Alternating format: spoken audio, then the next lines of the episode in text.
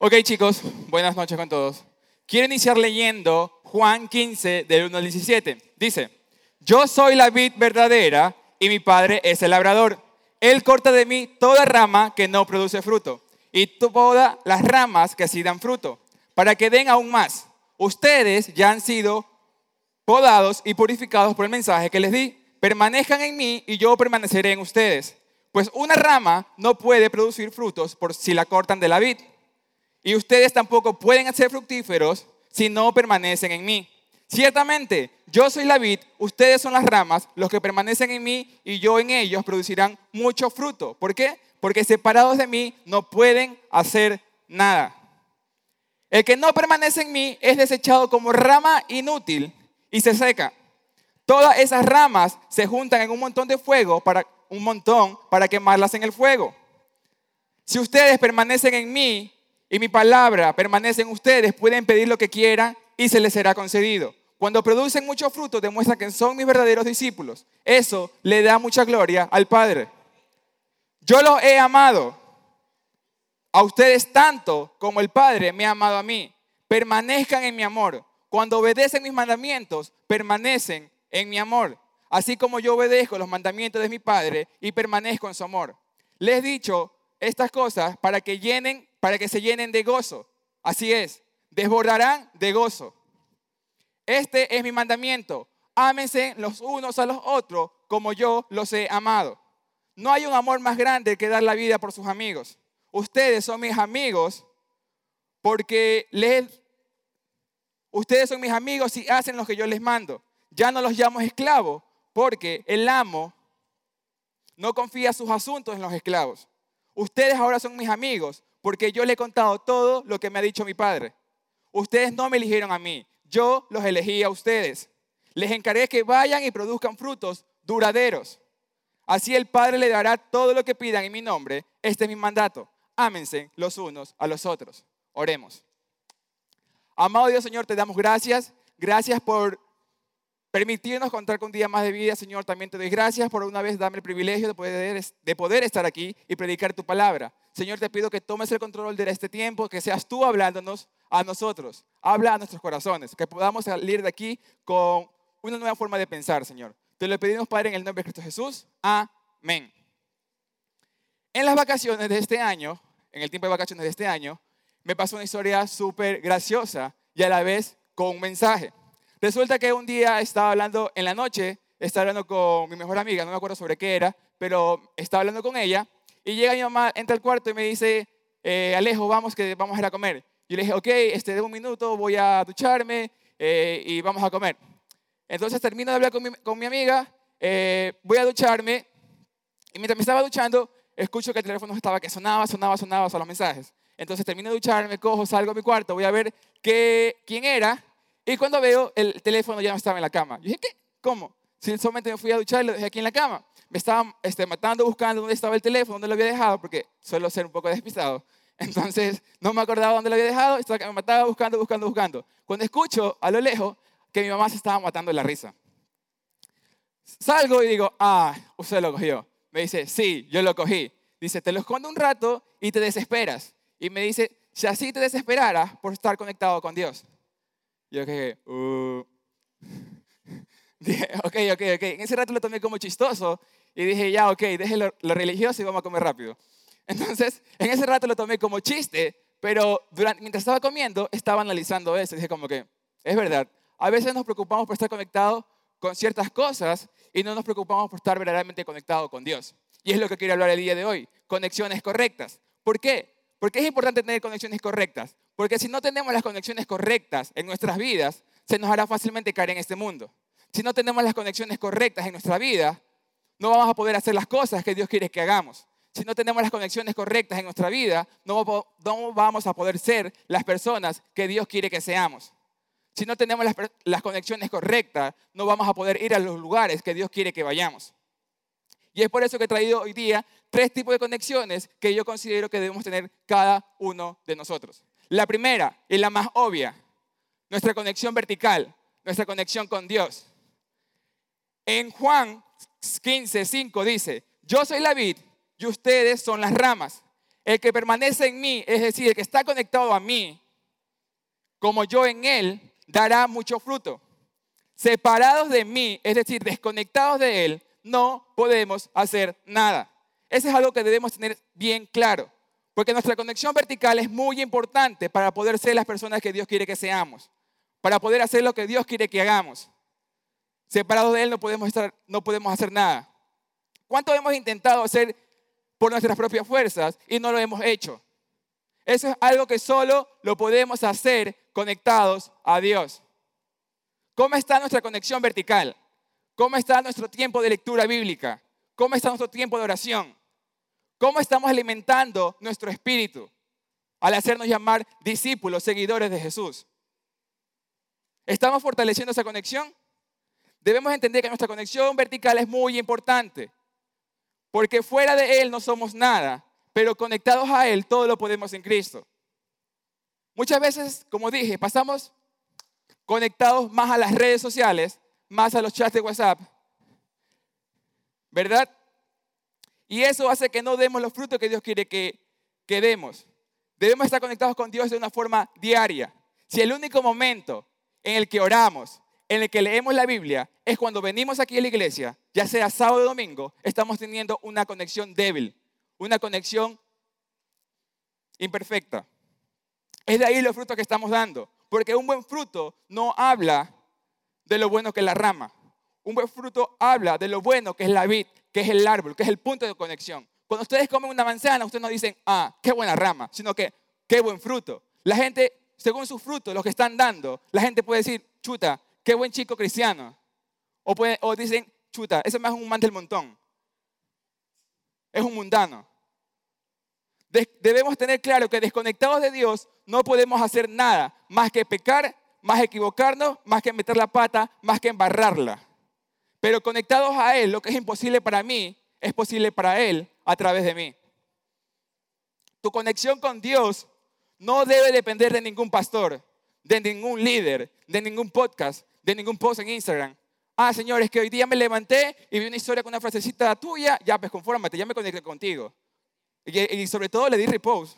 O sea, ya pues confórmate con eso, me conecté contigo hoy día. Ni siquiera nos aseguramos de que verdaderamente lo que dicen eso se asegura lo que dice la Biblia. Simplemente dice Dios y ya, lo compartimos, me gustó.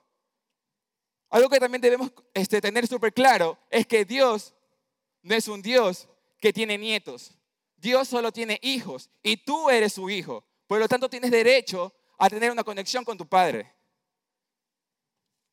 Como segundo punto, nuestra conexión horizontal, nuestra conexión es con las personas. ¿Por qué? Porque el diseño de Dios, el plan de Dios, no es que solo estemos conectados con Él, sino que estemos conectados horizontalmente con otros. 3 veces Jesús menciona en el pasaje, ámense los unos a los otros, como yo los he amado. ¿Cómo sería una iglesia si encontraríamos cada día más amor? Y no un amor humano, sino un amor divino que solo proviene de Dios. Este es mi mandato, versículo 17, que se amen. Pero ¿cómo nos vamos a amar si no estamos conectados los unos a los otros? Nuestras conexiones con personas de fe es sumamente importante para poder avanzar en las cosas de Dios.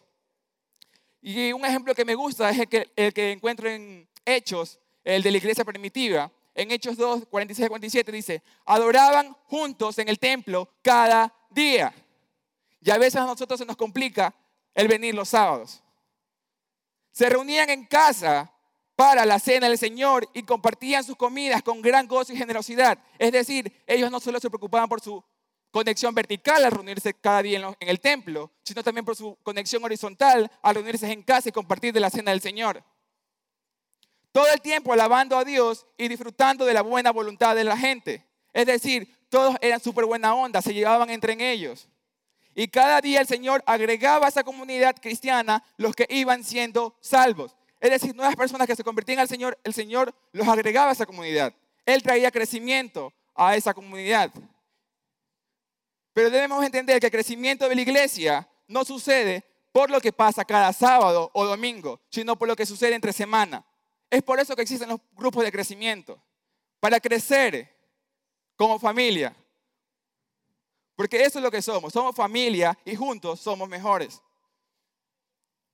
Gálatas 6, del 1 al 2 dice: amados hermanos, si otro creyente está dominado por algún pecado, ustedes que son espirituales deberían ayudarlo a volver al camino recto, restaurarlo con ternura y humildad.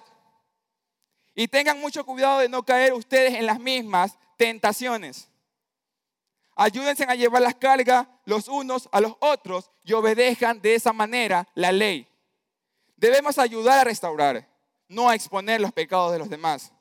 No cumplimos la ley de Cristo con las reglas o requisitos. Jesús dijo, este es mi mandamiento, que se amen los unos a los otros.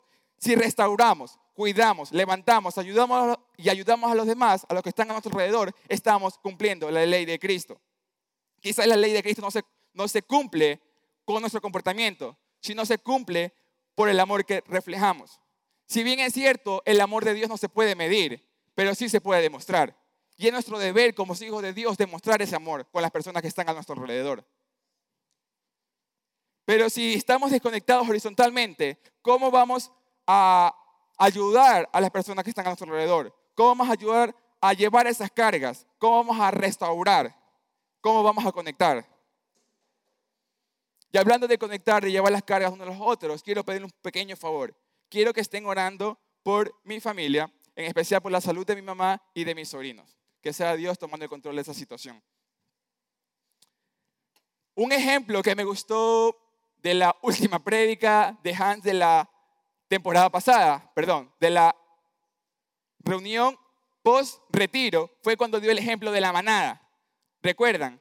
Cuando las leones querían cazar a su presa, ¿cuál era la técnica? Era alejar a ese miembro, a ese objetivo de la manada. Porque si el objetivo está junto a la manada, no lo podían cazar porque la manada lo ayudaba a defender o cosas así. Entonces, ese ejemplo lo traigo nuevamente ahora. Primero de Pedro 5:8 dice, estén alertas, cuídense de su gran enemigo, el diablo, porque anda al acecho como un león rugiente, buscando a quien devorar. ¿Por qué? Porque cuando nos desconectamos y estamos solos, viene la tentación. Viene el ladrón a robar nuestro propósito, nuestra identidad, a susurrar mentiras a nuestro oído. No eres nada, nadie te ama, no tienes valor, eres lo mismo que tus padres. Y cuando estamos desconectados de la familia, de la manada, el león rugiente encuentra a quien devorar.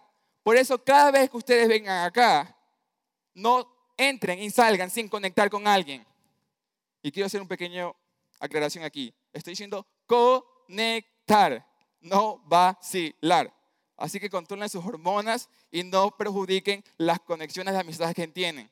¿Ok? Sin establecer relaciones que te van a inspirar, que te van a levantar, que te van a ayudar, que te van a animar. Las conexiones horizontales son sumamente importantes. No dejes que nada te desconecte de la manada, ya sea la situación que estés pasando actualmente. Sea cual sea la situación que estés pasando, no te debe alejar de la manada, de la familia. Aún menos si que estás luchando con algún pecado. El enemigo va a estar susurrándote al oído. No sirves para nada. Mira, ya caíste, ya pecaste. ¿Qué vas a hacer? ¿Qué vas a seguir yendo a la iglesia? Ya ríndete, ya no eres nadie. Nada de eso te debe alejar de la manada.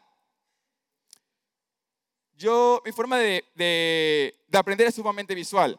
Esta charla originalmente le iba a basar en la película del Rey León, porque justo me la fui a ver el día lunes, estaba cansado. Y cuando Hans me llama en la mañana, me dice, Alejo, ¿quieres predicar? Yo le dije, ok, dale, de una. Y en la noche me fui a ver la película, y mientras estaba viendo la película, salió la enseñanza. El día miércoles viene acá a la oficina, se la conté a Campana, y Campana me dijo, sí, dale, súper chévere, aplícala. Pero pasaron ciertas cosas que me hicieron dudar. Pero ayer día viernes, estaba viendo la película de Harry Potter. Estaba dando la saga en cable. Estaba viendo. Y un ejemplo que lo comparo con esto es cuando este man de Voldemort iba a regresar, ¿verdad? Y este man estaba Harry con no es Voldemort, el otro Dumbledore, ¿verdad? Y le dice, cosas terribles se acercan. Pero te voy a decir algo. No estás solo. Sigue la escena. Y el plan de Voldemort era alejar a Harry Potter de sus amigos, ¿verdad? Luego Harry no se logra convencer y sigue con sus amigos, pero en la siguiente escena, este man de Voldemort se encontraba atacando la mente de Harry Potter con pensamientos pasados que no sirven, ¿ah? No sirve para nada, le recordaba el pasado, el de sus padres, cosas así. Entonces Harry estaba en el piso así revolcándose porque le estaba atormentando la mente. Entonces Harry despierta y le dice, Voldemort le dice, me das lástima, no sirves para nada. Y este man de Harry se está revolcando y reacciona y le dice, el que me da lástima eres tú, porque nunca vas a conocer el amor verdadero y nunca vas a tener amigos. Y eso es lo que pasa quizás actualmente. El enemigo está bombardeando nuestra mente. Está diciendo, no sirves para nada. Me das lástima. Pero lo que debemos tener lástima somos nosotros, porque él nunca conocerá el amor verdadero, que es el de Dios. Y nunca tendrá amigos, como lo tienen la mayoría de ustedes. Por eso la conexión horizontal es sumamente importante. Y la última conexión, para concluir, es la conexión geográfica, la conexión con el mundo. Sí, oyeron bien, la conexión con el mundo. Pero la conexión con el mundo no me refiero tanto al sistema, sino a las personas desconectadas de Dios. ¿Por qué? Juan 3:16 dice, porque de tal manera amó Dios al mundo, que ha dado su Hijo unigénito para que todo aquel que en Él cree no se pierda, mas tenga vida eterna. Jamás alcanzaremos un mundo al cual no estamos conectados o no conocemos. De la misma manera en la que Jesús fue un puente de conexión entre un mundo perdido y el amor de Dios, nosotros debemos ser un punto de conexión con las personas perdidas y Dios. No debemos tener temor al mundo. Nuestra pureza debe afectar esa impureza. La luz que hay en nosotros debe afectar esa oscuridad. Tenemos que conectar con el mundo. Nosotros no debemos dejar que el mundo nos cambie a nosotros, sino nosotros cambiar al mundo.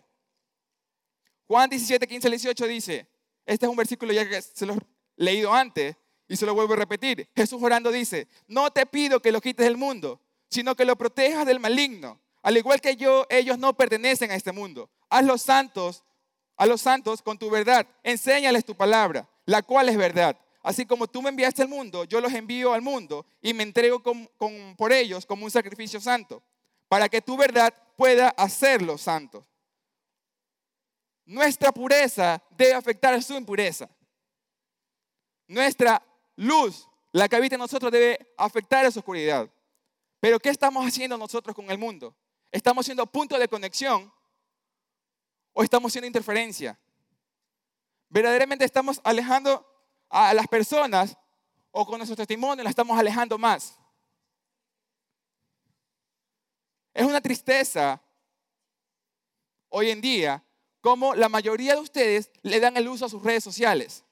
Deben entender que sus redes sociales también son un punto de conexión, son el reflejo de ustedes. Quizás algunos quieren tapar las cosas a nosotros como líderes, pero recuerden que nada es oculto entre el cielo y la tierra. Hay por ahí algunos ya nos han bloqueado a Hans, a Campana, incluso hasta a mí. Yo sé cuando alguien me tiene bloqueado, no de las historias, porque tratan de ocultar. Pero recuerden que a Dios no le puede ocultar nada. A mí me pasó un suceso también cuando tenía su edad. En ese tiempo no había todavía Instagram, había Facebook. Y yo publicaba unas cosas y mi mamá decía, ¿por qué publicas esto? ¿Por qué publicas los otros? Y llegué al punto de, no se podía bloquear, pero le eliminaba a mis amigos, así que ya no podía ver nada. Y mi mamá me dice, con que me eliminaste a tus amigos, ¿por qué también no me eliminas de tu vida? Yo como, ¿qué?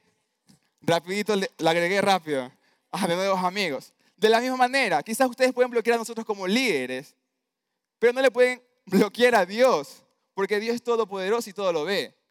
Así que tengan cuidado cómo le dan uso a sus redes sociales, porque ustedes también son puntos de conexión a través de ellas.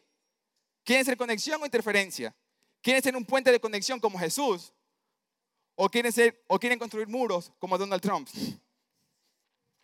Recuerden, vivimos en el mundo, pero no somos del mundo. Vivimos entre ellos, pero no nos comportamos como ellos, porque queremos afectarlos a ellos. No deben de dejar que el mundo los afecte a ustedes. Que la gente pueda decir, chuta, ¿qué tiene ese pana? ¿Qué lo hace especial? Mira cómo trata a las mujeres, mira cómo trata esa chica a los hombres. qué dama, qué caballero. Quiero citar una frase de John Newton que dice: Cristo ha llevado nuestra naturaleza al cielo para representarnos y nos ha dejado en la tierra con su naturaleza para representarlo. La pregunta es, ¿lo estamos representando de la forma correcta? Eso se lo respondan ustedes mismos, es una pregunta personal. No debes dejar que el mundo te afecte, tú debes afectarlo. Cristo no murió, soy rico y soy duro. Cristo no murió para que tú y yo vengamos a calentar el puesto acá. O para que vengas, tomes este lugar como excusa para ver a tu chico, a tu chica, o como sea que le llames a eso. Cristo no murió para que vengas a hacer vida social. Si bien dicho, le dije que deben conectar, mas no solo tomar este lugar para hacer vida social. Cristo murió para que el mundo sea salvo. Y es tu deber, es nuestro deber como hijos de Dios compartir esa salvación. Recordemos que una vez tú y yo fuimos parte del mundo cuando no estamos conectados con Dios. Pero hubo alguien que se atrevió, que tuvo la valentía de conectar con nosotros para que nosotros podamos disfrutar de esa salvación. Y ahora es tu oportunidad de conectar con esas personas que están desconectadas. Este club no es para cristianos, es para alcanzar a los perdidos. Es para ofrecerle esa esperanza de vida. Pero la única manera de poder hacerlo es porque estamos conectados con Dios. Estamos conectados los unos a los otros. Nos fortalecemos, nos animamos, nos ayudamos, nos levantamos. Y eso nos llevará a poder marcar una diferencia y conectar con este mundo perdido. Esta pulserita me la dieron como obsequio cuando estaba de voluntario en el barco. Y cada vez que me levanto y veo esta pulsera en mi mano, me recuerda eso, que debo ser punto de conexión. Me recuerda que soy valioso como un diamante, que antes estaba desconectado de Dios, pero hubo alguien que se sacrificó por mí, que me dio vida eterna. Y yo debo hacer valer ese sacrificio, porque Jesús lo hizo por amor a mí, que no lo merecía. Y lo mismo hizo por ustedes. Y es su deber hacer valer ese sacrificio. No sé si ustedes quieren ser conexión o quieren ser interferencia. Pero la única manera de poder lograrlo es primero trabajar en su conexión horizontal con Dios, vertical con Dios, y su conexión horizontal con las demás personas. Y luego alcanzar a los perdidos. Oremos. Amado Dios, Señor, te doy gracias nuevamente por habernos regalado un día más de vida. Señor, te pedimos que trabajes en nosotros, que nos ayudes a poder establecer esa conexión contigo, que cada día esa conexión sea fuerte, sin interferencia, que nada ni nadie nos desconecte de tu amor. Señor, ayúdanos también a trabajar en nuestra conexión con las personas que están a nuestro alrededor, que cada día esta familia se fortalezca. Ayúdanos, Señor, y ayúdanos también a ser un puente de conexión de los perdidos hacia ti. Padre, gracias por todo. En el nombre de Cristo Jesús. Amén. Gracias.